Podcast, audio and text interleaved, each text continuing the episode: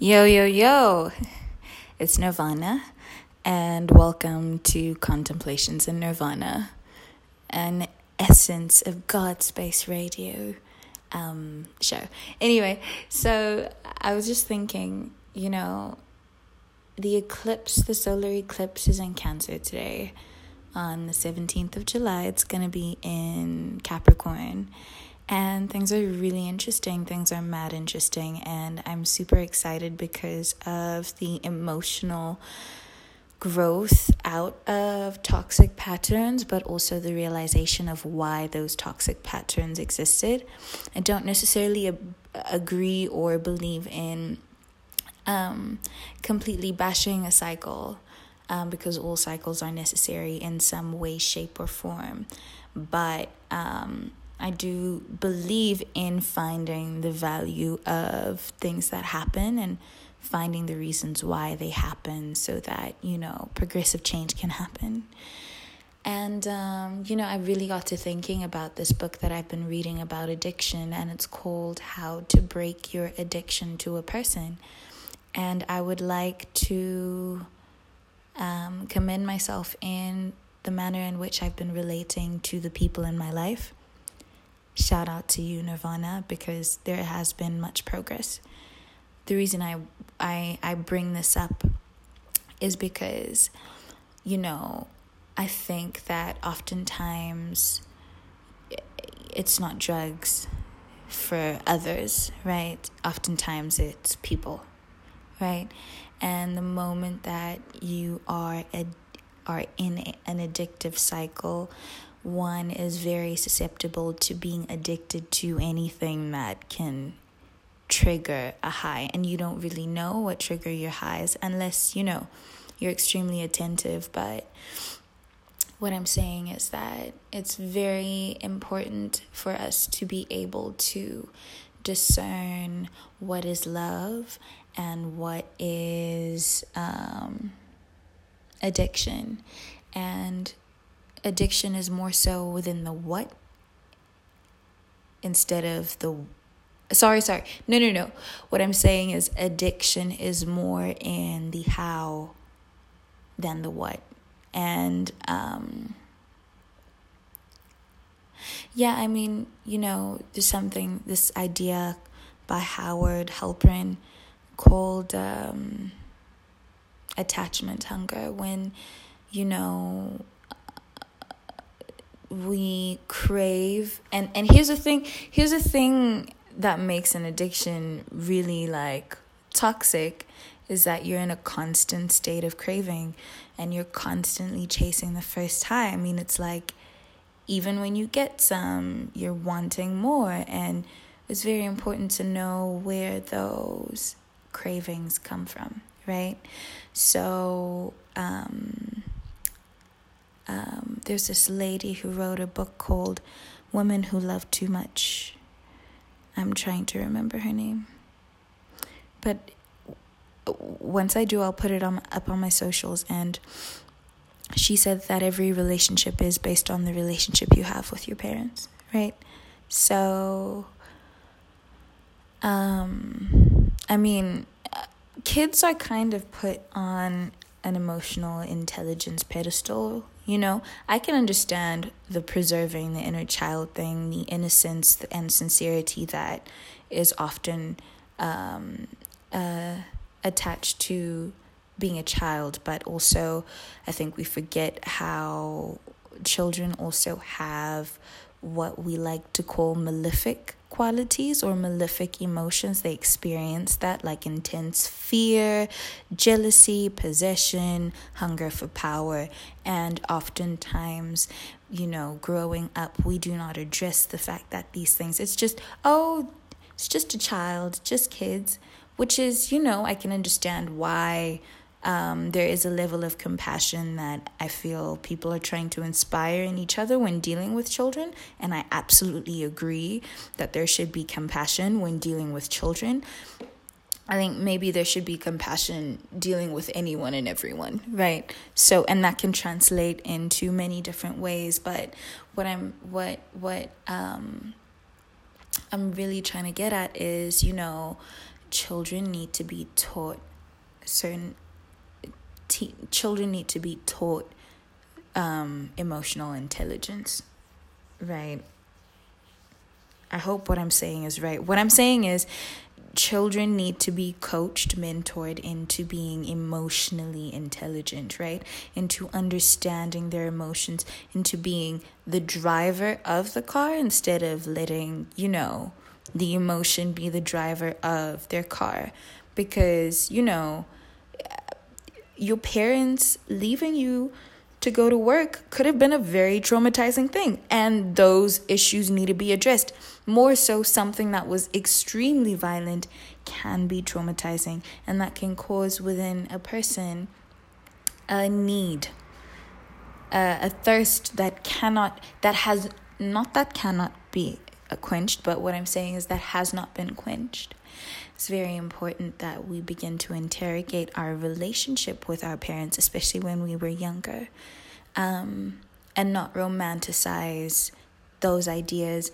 You know, romanticize the fact that, you know, it's, it's real special that we have parents, right? It's real special. It's real special some of the things that they've gone through and were able to go through to have us where we are right now. Real special, not denying the fact that we need to be grateful, but to avoid romanticizing the things to a space where growth is no longer possible because we've boxed our experience into something that is unreal or away from the truth of what it was, right? If it was painful, and even if it was a tiny thing that was painful, that pain needs to be addressed because that pain means something. Pain demands our attention right?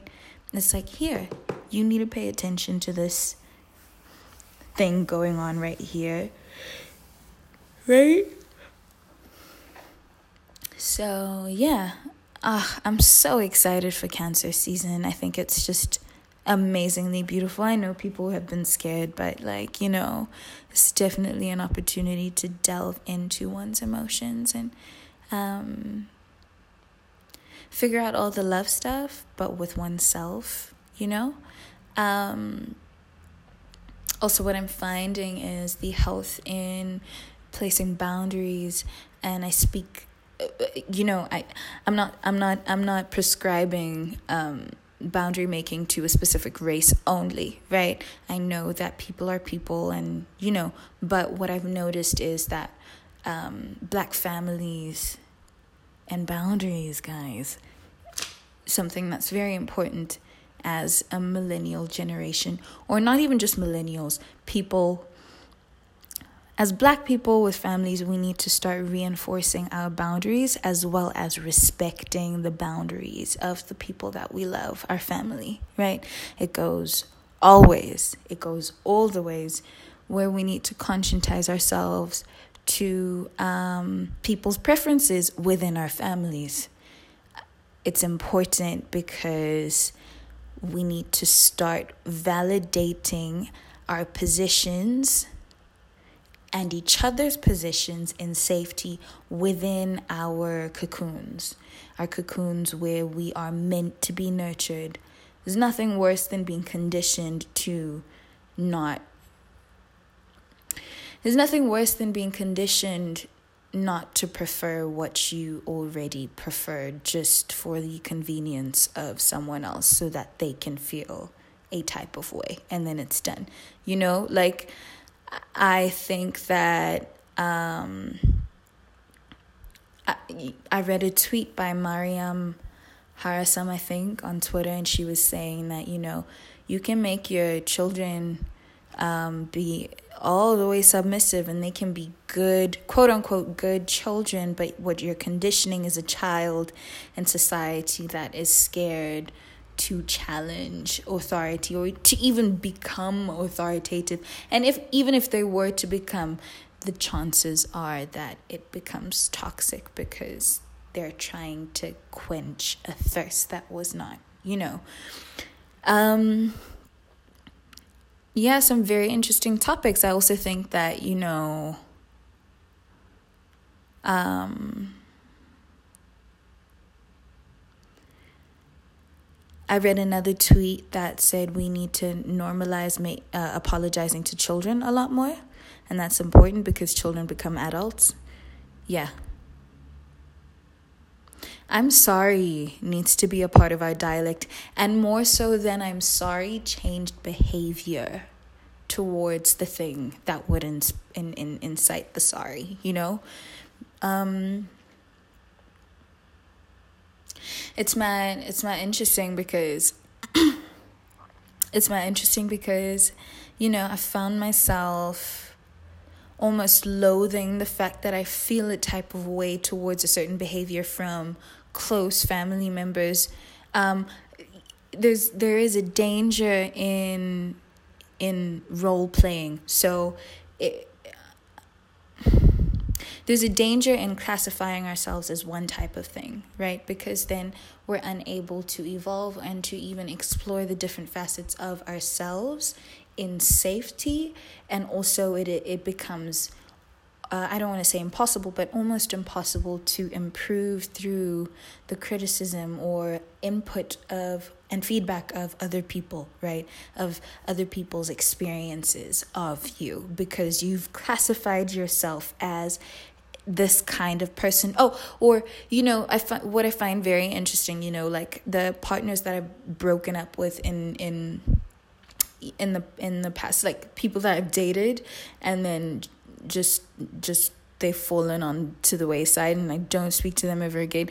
Like I've found that, you know, they have a tendency of typecasting people for their personal comfortability, right? So, oh, Usman Man is a good person, so and so is a good person. I'm like, okay, cool. That's wonderful. That's wonderful. Great. Okay. But certain behaviors don't speak to what you've just typecast that person into. And because you've typecast that person into that, you know, box, it becomes almost impossible to engage with you in safety about certain uncomfortabilities I or other people may be experiencing, or even themselves, because you're already like, they are. And I think that's very limiting, right? Even our ideas of possibilities, like, think of the possibilities. I almost feel we've typecast that as well. So, for example, um, in in my Zulu culture, you don't say, umuntu an elderly person is drunk which is dagiwe you don't say udagiwe you say ukhathele right ukhathele right there and khathele in direct translation means tired right ukhathele the euphemisms and i and i can you know, really acknowledge the fact that that respect is needed. But uh, what I'm trying to question and challenge is, you know, the validity in a society that's quite rapidly disintegrating at the same time progressing forward. Um, it's it's an interesting dynamic uh, where you know, I, I just I just wonder how far the euphemism goes whether we're able to deal with our problems as black families head on without feeling as though we're being disrespected or that our positions are threatened, and to also be able to let go of these ideas of positions because it's role play. And oftentimes, with role play, there's not much room for honesty and growth, right? no denying that certain times, oftentimes, there needs to be some form of structure, but open dialogue needs to take place. Let that structure be safety. Okay? Let it be safety. Let us be able to communicate with each other in safety and use safe words and get to the the cutting truth but also not just put the salt in the wound, but if the disinfectant is salt water, be able to put that on us, right? And bandage the wound and then move forward. Okay, um, I hope you enjoyed that, and I love you, and I'll see you again soon. Bye bye.